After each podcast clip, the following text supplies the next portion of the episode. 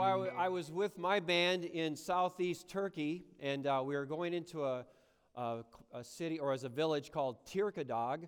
What was crazy about it was that it was a Muslim town. There was no believers, no Christians, and we were getting ready to set up, which was really crazy because there had just been a state of emergency in Turkey because of an attempted coup, and so they made it illegal to do any kind of outdoor activities.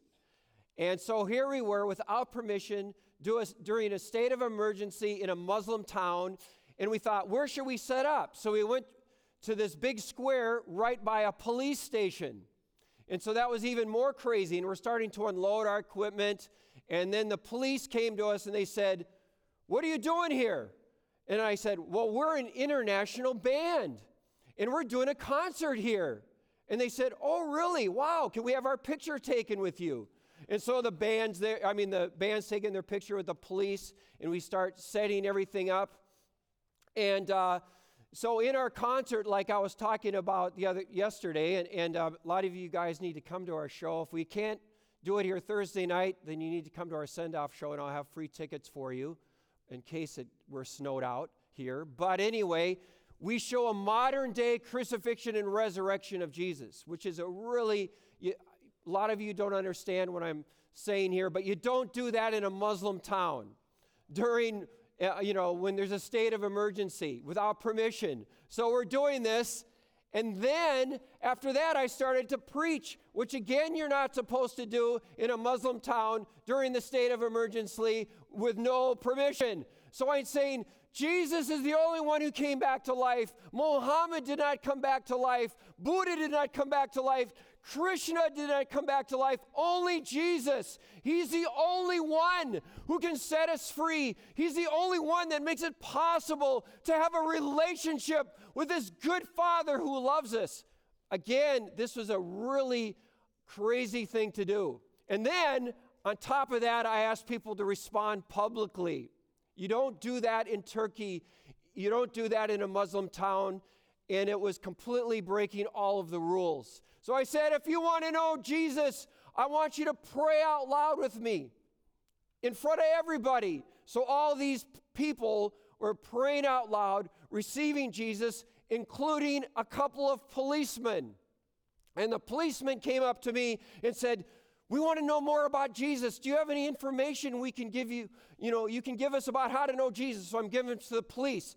And so it was really amazing. And all of a sudden, this undercover policeman came, and these are the government police, and so he's yelling at us, and he's saying, "What are you doing here? You don't have permission to be here." And so he's on the phone calling other people, and then this other guy got out of the crowd, and he said, "This is a Muslim country. You can't talk about Jesus here." And he was trying to get the crowd to attack us, but they wouldn't do it because they liked us. And so finally, we got our stuff packed up, and we're getting ready to leave, and I get a call, and someone said, "You need to get out of here because the police are looking for you." And so we're driving in all these back streets in this Muslim town so the police won't catch us, and then we end up on the freeway going back to Istanbul. Yes! Yes! I didn't know that following Jesus was so cool. I thought it was stupid, boring. It's like, oh, I got to do it so I don't go to hell. You know what I mean? I didn't realize how amazing it is. And I hope, okay, if God is calling some of you to be dentists and to be, bankers and whatever, okay, whatever, cool. But I hope God sends some of these students to missions. Send some of them, not to just be career people in business. Okay, we need people like that. But Lord, call some of these students to missions. Call them, Lord. Send them. If you dare to proclaim Jesus outside of the church, you're confronting, it's a battle. That's why it's hard to talk about Jesus to anybody, because it's a battle.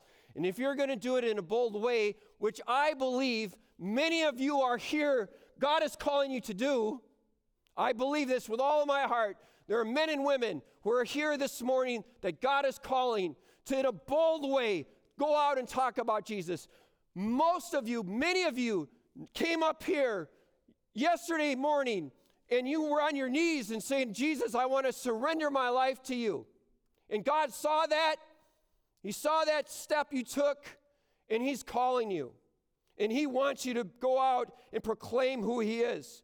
Jesus said in Matthew 16, verse 5, when they went across the lake, the disciples forgot to take bread. Be careful, Jesus said to them. Be on your guard against the yeast of the Pharisees and Sadducees. They discussed this among themselves and said, is it because we don't have any bread? Aware of their discussion, Jesus asked, you of little faith, why are you talking among yourselves about having bread? Do you still not understand? Don't remember the 5 loaves and the 5,000 and how many basketfuls were gathered?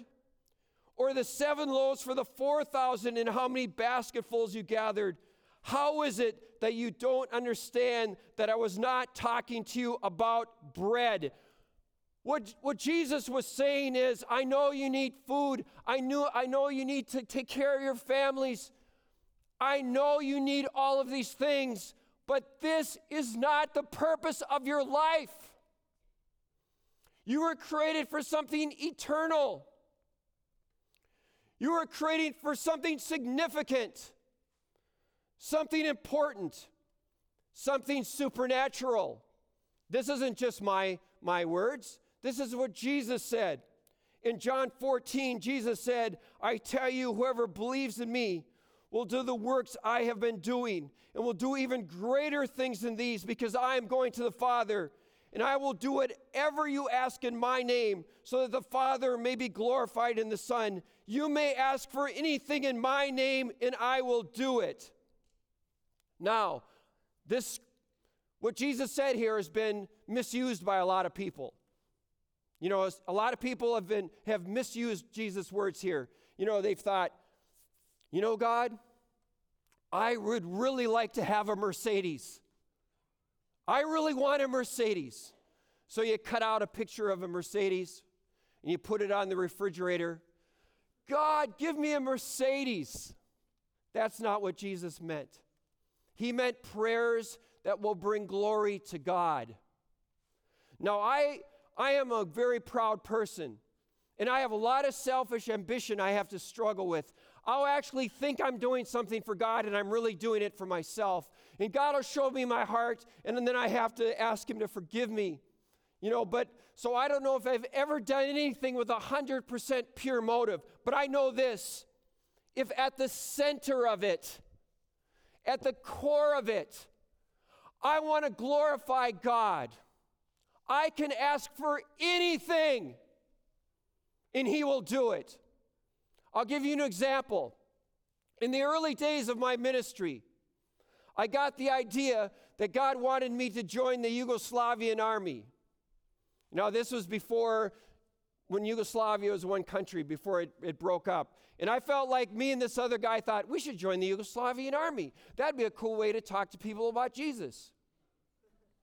So we hitchhiked to Montenegro, and we went up to the commandant, and we said, hello, we would like to join the Yugoslavian army. And they said, you can't join the Yugoslavian army, you're an American, get out of here. And so we left, and we're praying, God, get us into the Yugoslavian army. I mean, this was crazy. We go back the next day to the commandant. Hello, we're back. We would like to join the Yugoslavian army. Get out of here. So we went away, and then my friend said, we have to pray and fast, and I don't like fasting. But I said, okay, so we're praying and fasting. God, get us into the Yugoslavian army. It was crazy. It was impossible. But all I can tell you is this. One day, I was wearing a Yugoslavian army uniform. I was driving a Yugoslavian army jeep. I was getting up at 5 o'clock in the morning, singing the Yugoslavian national anthem. Hej Sloveni, još ste živi. I'm in the Yugoslavian army. Now, these men are tough men. I mean, these are the kind of guys that grow like 3 beards a day. You know, just fur is just growing out of them everywhere. And they wouldn't breathe any air that didn't come through a cigarette. So they'd be laying on their bunks, and as soon as their eyes open, they're smoking these unfiltered cigarettes. And so my friend, you know, we're in the Yugoslavian army, right? And so my friend and I are thinking, how are we supposed to talk to these men about Jesus? And my friend got this idea, let's buy a bunch of cigarettes. And we thought, yeah, that's a great idea. So we bought these cigarettes, and then we took these little notes and wrote John 3:16 and 17 in Croatian.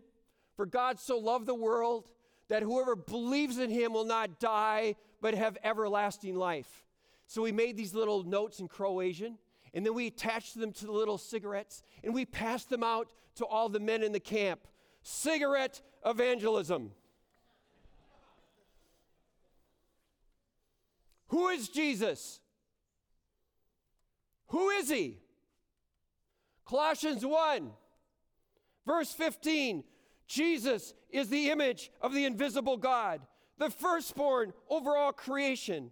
For in him all things were created, things in heaven and on earth, visible and invisible, whether thrones or powers or rulers or authorities. All things have been created through him and for him. And he is above all things, and in him all things hold together. What does that mean? You know, when you have a clear, beautiful night here and you look up and you see the stars, you know, they keep inventing more and more powerful telescopes. And the enormity, the immensity of the universe is unfathomable. It's so immense. Or when you have when you look at the microscopic world and you see the intricacies of the microscopic world, how complex it is, how amazing it is. Jesus himself holds all of this together with his power. He's above every principality, every corrupt political system, every past bad thing that I have done. He's over everything. He himself holds all of this together with his power. And then he says something that is unbelievably profound. He says this, when I'm walking with one of my sons or my wife, you know, let's say you're walking in a beautiful, like in Carver Park or something, and you're walking in a beautiful path, and I'm with my wife or my sons, and I say, Jesus, we want to be here with you. We want to spend time with you.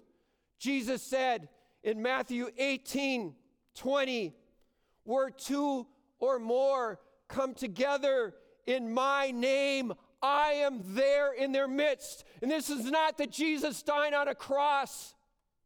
This is not the way Jesus is often portrayed today, you know, as this kind of hippie guy in white robes, you know, walking around with this blank expression on his face. This is the Jesus who came back to life.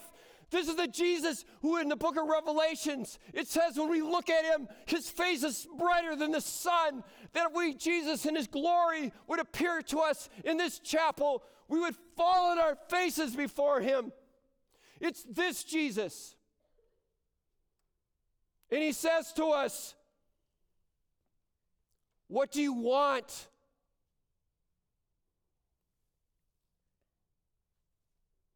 What do you want?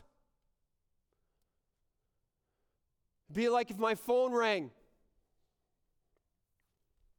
Hello? Hey, David. This is me, Bill. Bill Gates. Hey, Bill. How you doing? Good. What do you want? Well, you know, Bill, I could use some new tires on my car. You know, maybe, and I'm a little behind on my rent. You know, maybe you could help me get some tires for my car, and maybe you could help me out with my rent. What? Are you kidding me? Bill Gates calls me up. You think I'm going to ask him for tires? When I begin to understand who Jesus is, impossible dreams will well up in my heart.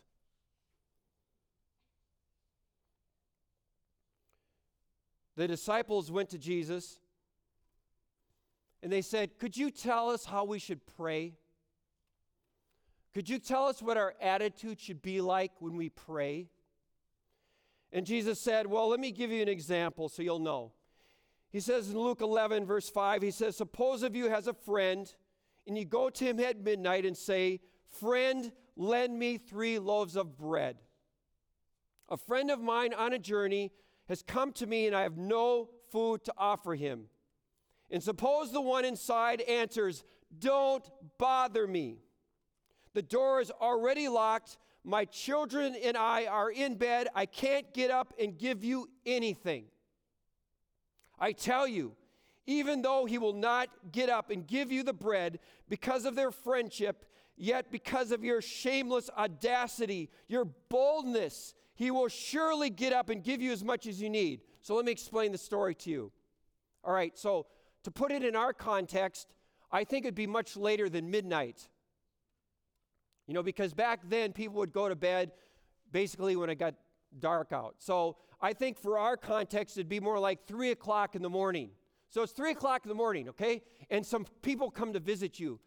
3 o'clock in the morning, and you're like, "I don't have any food to give them." So you go to your next door neighbor. You start ringing the doorbell. "I have visitors. I need food." 3 o'clock in the morning, you're ringing the doorbell. Your neighbors are going, "Are you nuts? It's 3 o'clock in the morning.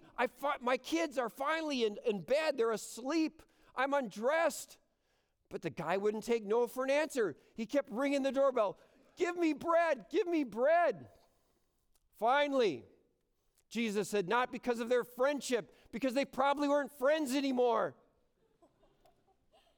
but because of his boldness, he gave him what he was asking for. Bold requests honor God. Impossible things, unreasonable things honor God. I know this guy. He was a good church guy, you know, doing things, but he was thinking, is this all there is to following Jesus? So he's frustrated. So he went out into the forest. And he went out in the forest and he said to God, "God, I know that this isn't Mount Sinai, but it'll have to do. And I'm not getting on my knees either." And he said the next thing he knew, he was shoved to the ground. So he got up again. And he was pushed to the ground again. And he got up again. And he was pushed to the ground again. And he told me he was crawling around a tree, like a dog. And the presence of God fell on his life, and his whole life was changed. When my sons were in high school, you know, we decided to have to meet in our house, and, you know, they brought a couple of their friends, and then we would just talk about Jesus and read things in the Bible. And then we thought, you know what? Let's be a little crazy. Let's go out at night into the forest. This was in New Zealand, because that's where we were living. Let's go out into the forest and have these all-night prayer meetings.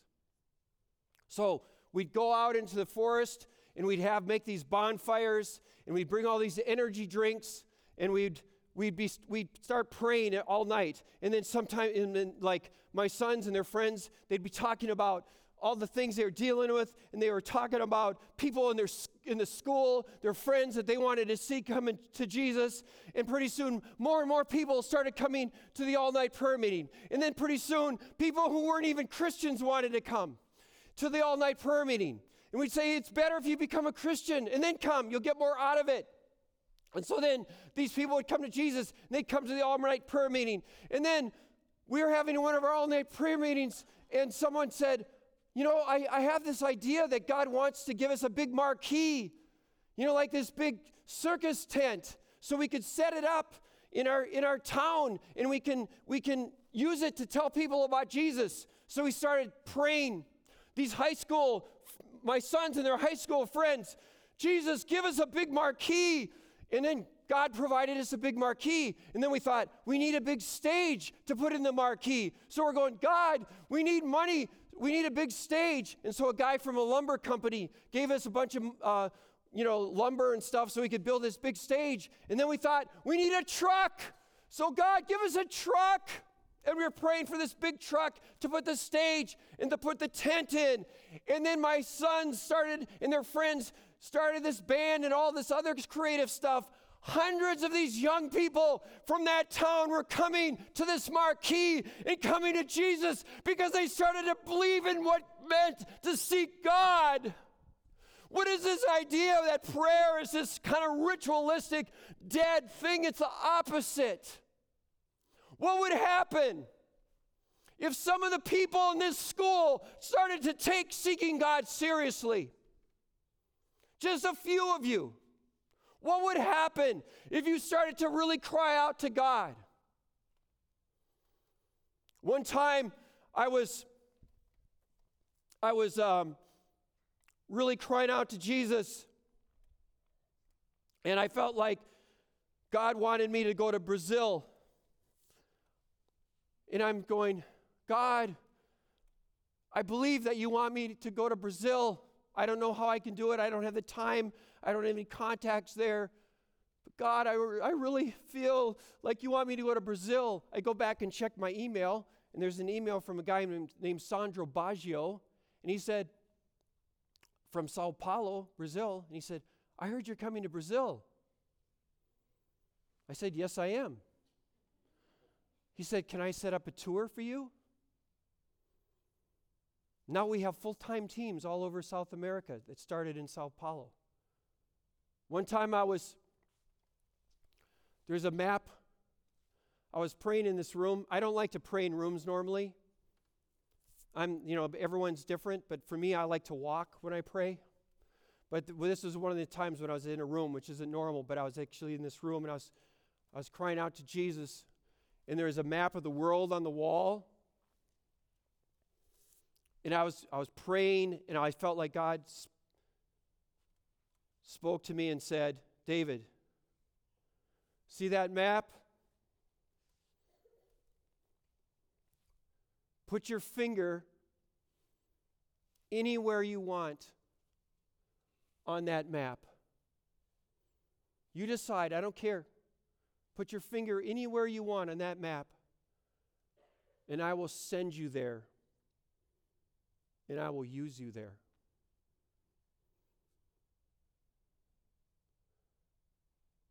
I know this guy that, like many of you seniors, trying to figure out what the next step for your life is.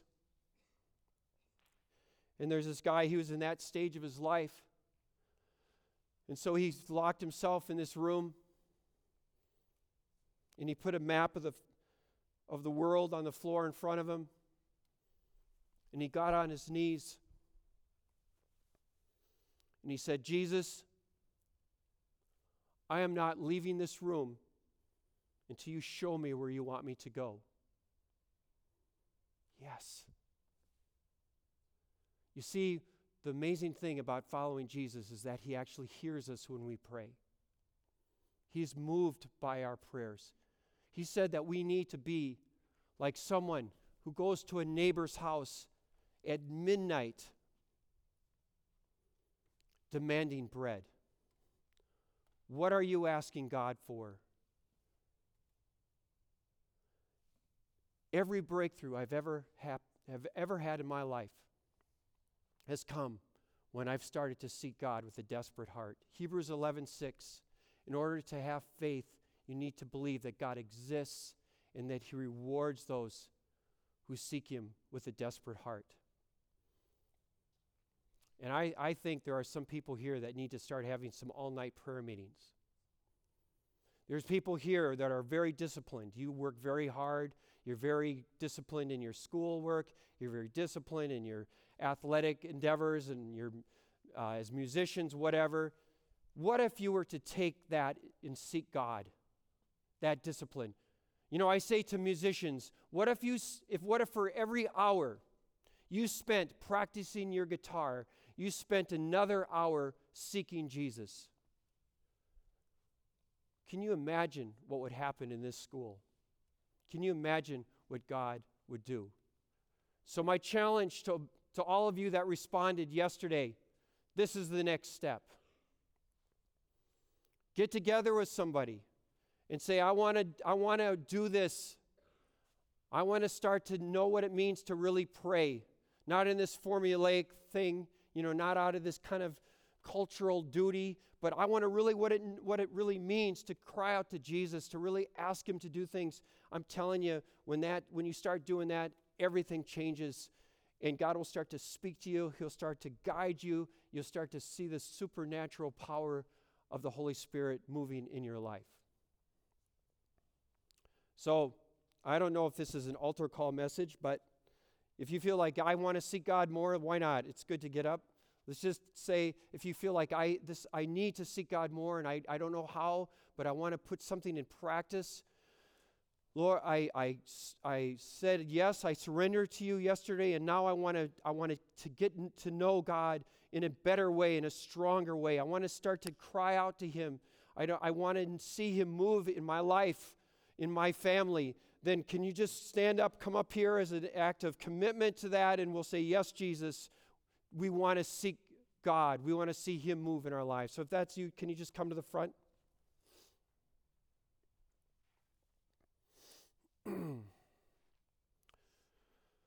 Well, Lord, thank you for the amazing couple of days we've had together. Thank you for this school.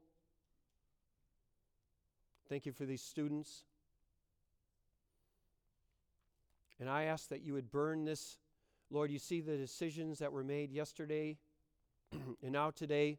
Lord, I pray for those who are standing up here because they're saying, I need to seek you more. I need to get to know you more. Lord, I ask that you would show them to how they can put a plan together to do this.